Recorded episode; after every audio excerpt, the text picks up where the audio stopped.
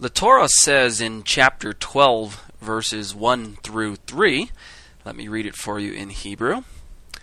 Vayomer Adonai el Avram, Lech lecha mi'artzecha u'mi umibeit avicha el ha'aretz asher arecha ve'e'etcha logoy gadol ve'avarechecha ve'agdala shmecha ve'haye bracha Va'avaracha mivarchecha umkalelecha aor v'niverchu vecha kol mishpachot ha'adama.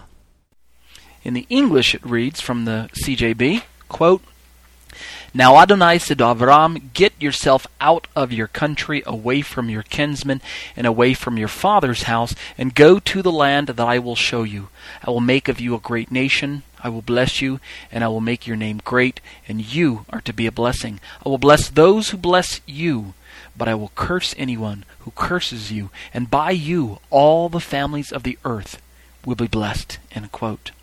Now, the opening monologue from Hashem, containing both directives and promises, is packed with some very important facts that affect every man, woman, and child who will be born from here on out. To be sure, it still affects everyone today. How so, you might ask?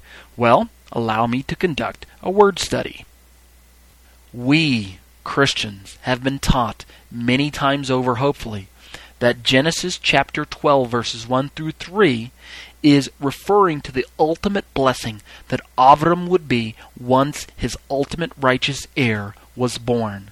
Now, the Torah makes it perfectly clear that this righteous heir is none other than Yeshua ben Yosef ben David ben Avraham.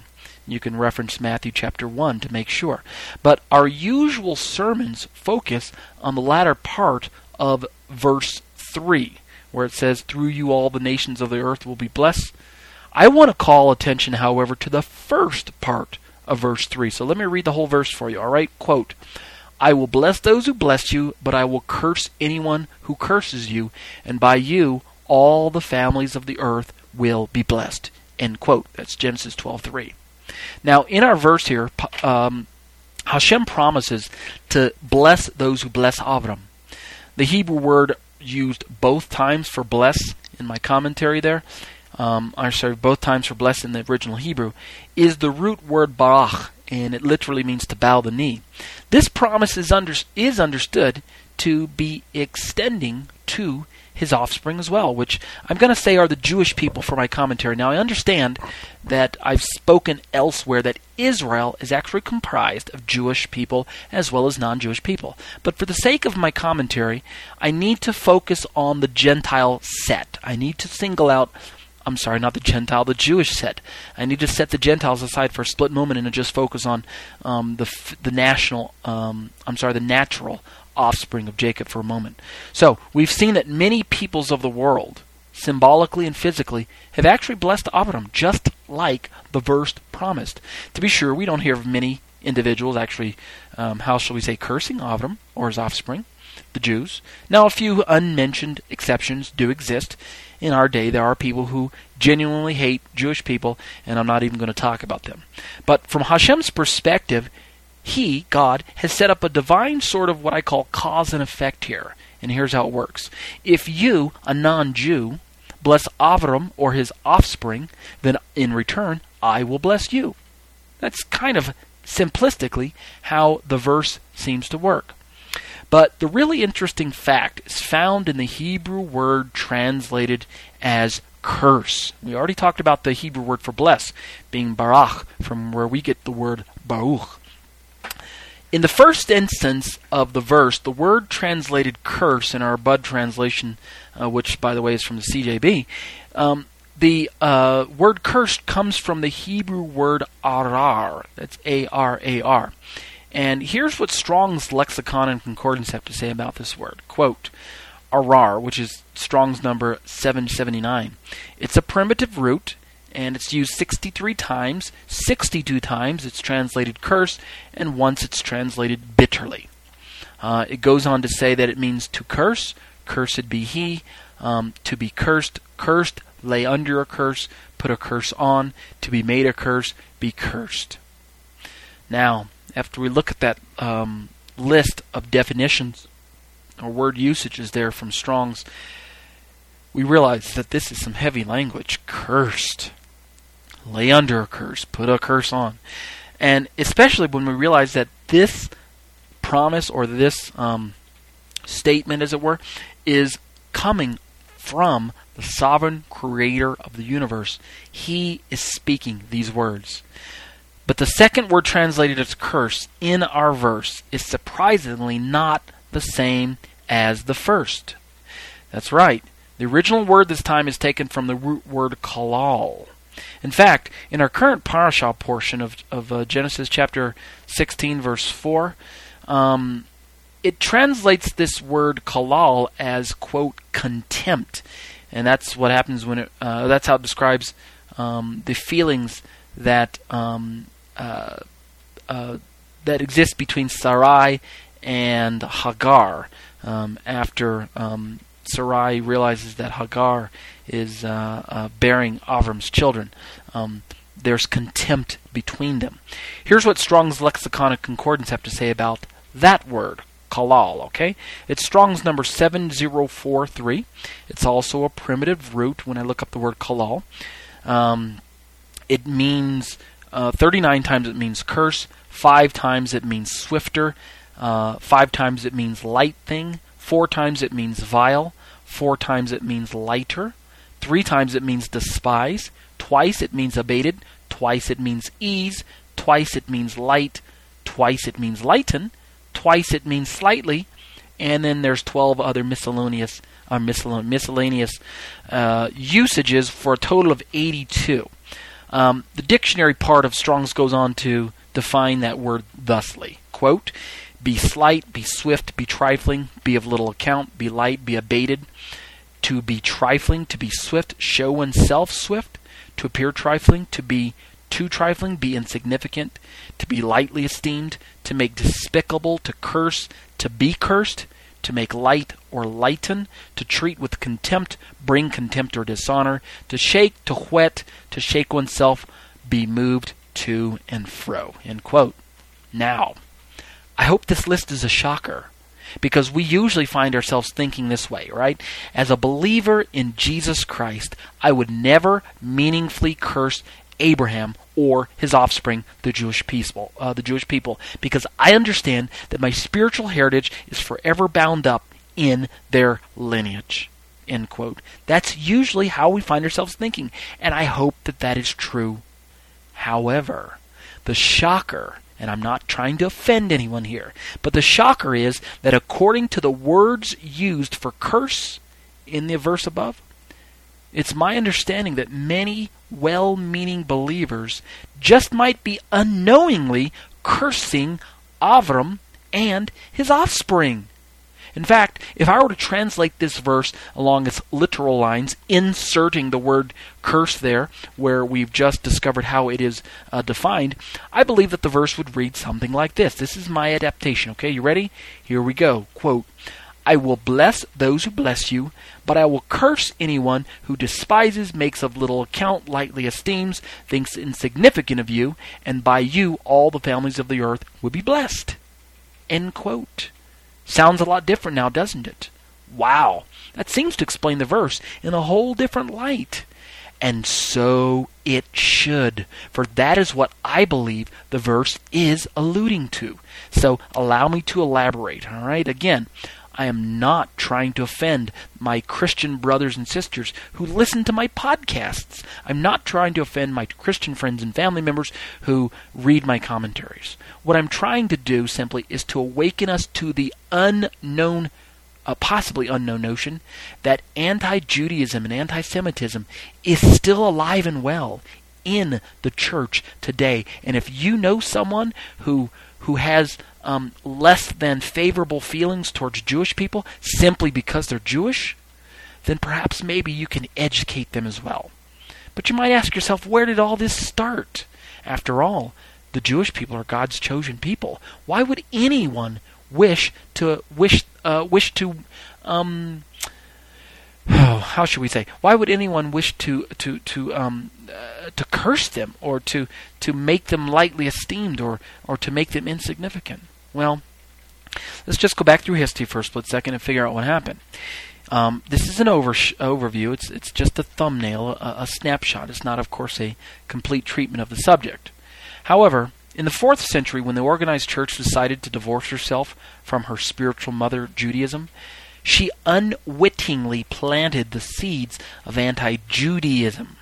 Now, anti Judaism is not to be confused with anti Semitism. The former, anti Judaism, is the dislike or disinterest of Jewishness and Judaism specifically. The latter, anti Semitism, is the dislike or disinterest in the Semitic race altogether. See the slight difference there? Um, uh, Arabs are Semites, and so someone who's an anti-Semite will dislike Jewish people as well as Arabs.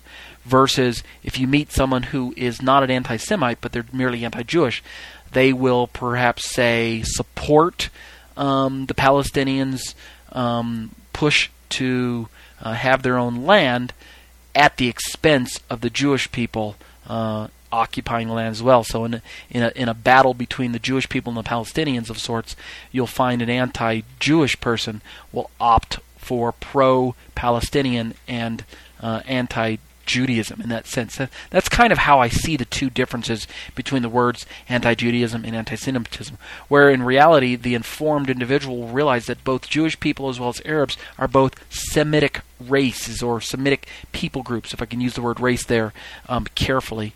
Um, they're both Semitic and in that sense, someone who hates Jewish people simply because they're Semites needs to remind themselves that Palestinians or Arabs peoples are also Semites. So it just the lessons in nonsense. It doesn't make any sense to dislike people groups uh, simply because they are um, born the way they are. It's just nonsense.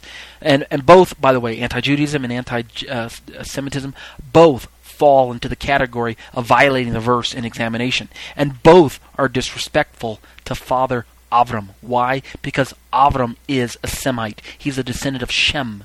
And whether we say Abraham was a Jew or we say Abraham was a Semite, either way we cannot hate him. All right? Over the centuries, this seedbed of, of hatred has blossomed into a full grown weed called replacement theology. Now, what is replacement theology, you might ask? This heretical belief fosters the mistaken idea that, quote, God gave up on the Jews when they corporately rejected his son Jesus and instead adopted the newborn Gentile church as his chosen people. The unfortunate Jews were left to face the curses of the law and the wrath of an angry father, while the church inherited, spiritually of course, most of the blessings and the promises to the Jews as pronounced in the law. In a nutshell, that's replacement theology. Now, you're probably shuddering at this point, and, and, and I hope you are. You should be. Fortunately, this theological framework, this lie, is neither blatantly taught to Christians, not the way I just described it. It's not blatantly taught that way. It's not openly favored by the same, nor is it endorsed by Hashem. However, the damage has been done. The lie has crept in, and feelings are hurt. Bad habits are hard to change. And our Christian community today is lacking of real spiritual depth. Many so called believers have a superficial relationship with Yeshua. And we owe a significant part of all of this to the teachings that have been passed down from one anti Jewish generation to the next. Consequently, many Christians are either passive and ignorant when it comes to the Jewish people, and communal support, or they are outright opposed to it. How, I ask myself, can any well meaning Christian be opposed to supporting the Jewish people? I don't understand it. I'm not saying that we, we, we agree with everything that Israel does. I'm not saying we ad- uh, accept all of their policies across the board. They have their problems. However, the Jewish people are the offspring of Abraham for the most part, as best as we can identify them.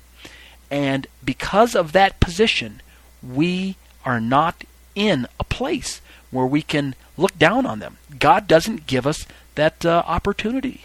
Okay? The Torah, the prophets, and the writings, the Tanakh, in the Jewish, or I'm sorry, in the uh, Christian communities that I'm describing. And fortunately, not all Christian communities exist this way.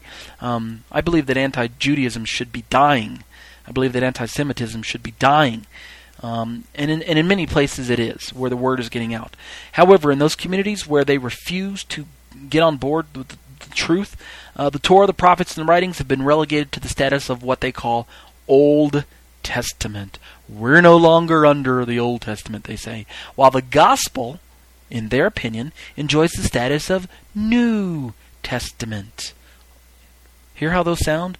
Old Testament, New Testament. This has a way of causing the Jewish people to appear to appear to be old, outdated, and replaced, while the church is defined as new, fresh, and current.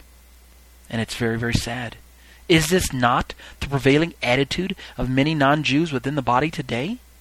Again, I keep making the disclaimer. I know that not every Christian listening to the voice of my podcast agrees about this. In fact, many of you uh, uh are saying, no, no, no, Ariel, we disagree. The Jewish people are not to be um, thought of as old and outdated and replaced. We believe that we are one with Israel and that we have been grafted in to God's olive tree uh, reference Romans chapter 11. And I know that that's true. I know it's true because I receive well meaning emails from, from many of you, from many Christians who say, Amen, Ariel, for preaching the truth, or for teaching the truth, and for exposing the lie. However, the lie is still out there, and many communities still um, harbor and foster this lie. In fact, I can hear their voice ringing in my ears. I've been and met with some of these people. Here's what they say quote, Your people prove difficult to positively influence with regards to the good news in Jesus, is what many of them say. In other words, Jewish evangelism is hard, they tell me. Yes, Jewish evangelism is weak, understaffed, or in the few cases where churches have tried, eventually abandoned because of this attitude. And even if not intentional, this type of spiritual ignorance still feeds the replacement theological bias. How? In that no one is made aware enough to put an end to it. Nobody speaks out against it. In other words, in my opinion, this ignorance has gone on far too long, and it's time we put a stop to it. That's why I'm teaching commentaries like I'm teaching today. This is why Purim is such a valuable lesson for us today. Because there are places in the world where people still hate the Jewish people. And why do they hate them? Just because they're Jews. For no other reason. If anything else, that's demonic. I don't know how else to describe it. Why would you hate a people group just because they're different than you? It's just nonsense. Let's move on. This next section in my commentary is entitled Tikkun HaOlam, Repairing the World. Hoy, what can be done to undo some of the damage and help repair the split between Avram's offspring and the church? It's a monumental task, and to be sure, you and I are not going to be able to solve it in our lifetime. No, I believe we can simply um, get on board the move of the Holy Spirit to change the attitude of many people groups, not just people of the world, but particularly people in the church. Because one day Messiah is returning. And guess what, people? He's a Jew. So if you hate the Jews, you're gonna you're predisposed already to hate the Messiah. More information than I can post in this format is available to anyone who seriously wants to answer this timely and important question How can we help? I'm going to only provide you, the listener, with some background or just some light groundwork, okay? These are just my opinions. First of all, begin to pray about getting actively involved in the current move of the Ruach HaKodesh, the Holy Spirit, to bring about a genuine heartfelt love for Avram's offspring from the church. Ask Hashem to reveal to you your heart. Ask Him to forgive you if you've unknowingly harbored these types of thoughts towards Avram's offspring. You know, God is still in the business of forgiveness, and He can forgive you. He wants to forgive us. What my brothers, according to the flesh, need, the Jewish people, is they need to experience the genuine mercy of Hashem as displayed through you, your honest concern and support. Those of you listening who have second thoughts about the Jewish people, but after listening to my commentary, you're rethinking those things. Ask Hashem to, uh, to begin to reveal to you your spiritual heritage traced through faithful Avram and continuing through to his offspring, the Jewish people. You're going to find that according to Romans chapter 11, just to name a good starting point, that you also have some obligations to the root that supports you. That's taken from Paul's um, teaching there. Yes, we, the grafted in branches, if I can include myself in there now, we cannot boast against the natural branches. We cannot. Paul already foresaw by the Spirit that it was going to take place, even in his day, and yet today we have the boasting. It's a shame. In fact, while I'm on that topic, let's just go back in time to Paul's day and talk about how he envisioned the non Jewish people being grafted into the, the existing olive tree, which of course is a picture of Abram's family, his offspring. Okay? Nearly 1900 years ago, the Apostle Paul, which is also known as Rav Shaul in some of my writings, he found himself being challenged by the risen Yeshua on a most important mission.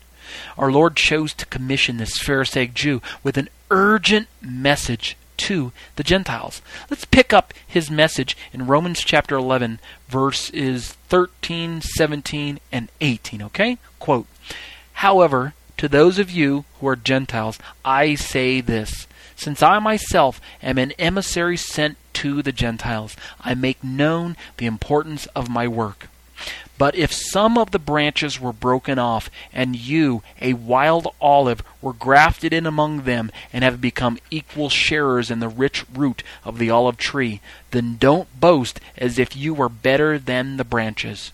However, if you do boast, remember that you are not supporting the root. The root is supporting you. End quote. Wow, that's a mouthful. There's a whole midrash waiting to happen there, but I can't go there today. However, you would have to agree with me that a most wonderful truth is being discussed here in this passage. What does it mean for Shaul to say that the quote wild olive tree, which is an allusion to the Gentiles, is grafted into the quote cultivated, uh, cultivated olive tree? Well, the plain sense of the text is not easily confused. Let's examine the main points of Paul's teaching here uh, with a series of bullet points in my commentary. One, two, three, four bullet points. Let's go through them. Number one.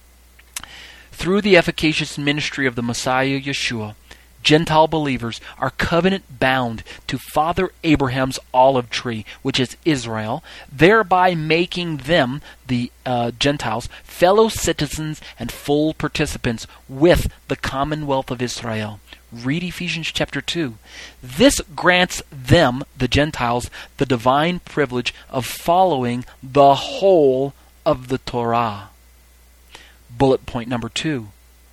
We in the Torah community believe that Yahweh has written this very same Torah upon the hearts of those Jews and Gentiles who have placed their trusting faithfulness in Yeshua reference Jeremiah 31:31 through 34, as well as Hebrews 8 7 through 12. Bullet point number 3. We believe that this same Torah is a foundational revelation of the righteousness of Hashem and serves as a description, along with, along with the rest of the scriptures, of the lifestyle of the redeemed community reference James chapter 1 verses 16 through 27. And then finally bullet point number 4 furthermore grafted in bespeaks of our affirmation to our true identity as a people both Jew and Gentile that is securely rooted in the finished work of Yeshua the Messiah. Now, let's come full circle and talk about Purim again in my concluding remarks to this commentary on Purim. Haman made a terrible mistake when he pitted himself against God's chosen people. Hashem turned the tables and the very gallows that Haman expected to hang Mordechai on, well, he himself was hung on. So, with joy and gladness, we can celebrate the goodness and mercy of our loving Heavenly Abba.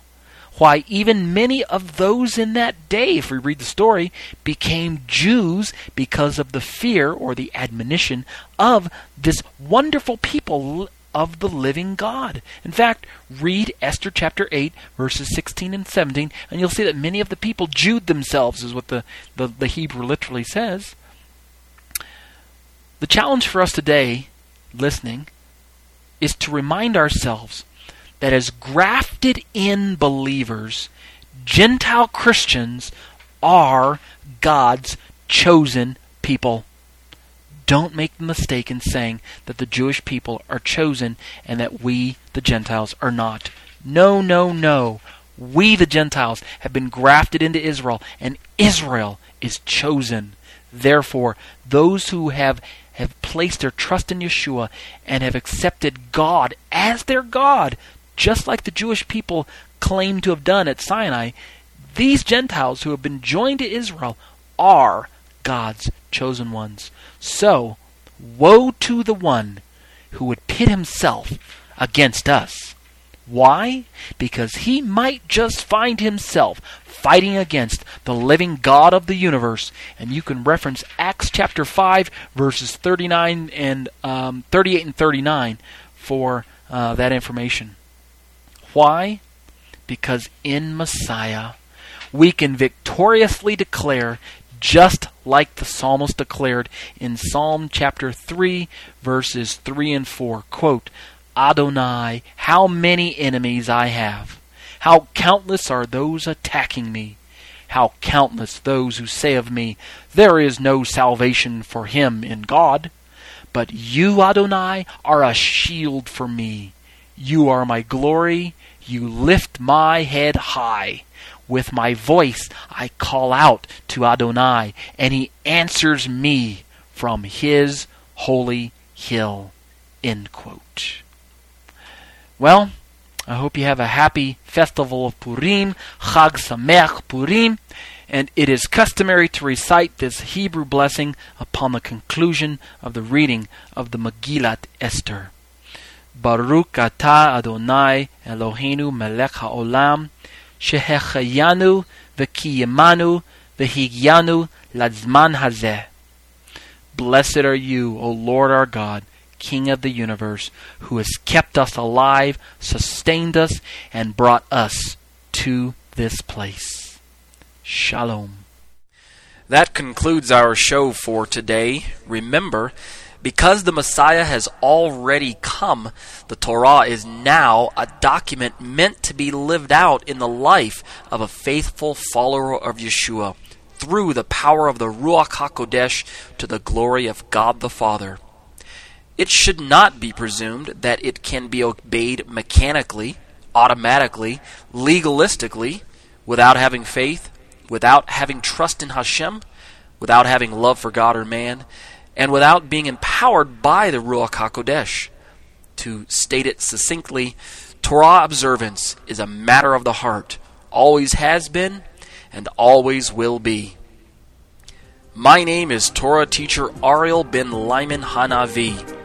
The intro and outro song was produced and performed by Ryan Kingsley. For information on contacting Ryan, you can reach me by email at Yeshua613 at hotmail.com. That's Y E S H U A number 613 at hotmail.com. Or visit our website at graftedin.com. That's graftedin.com.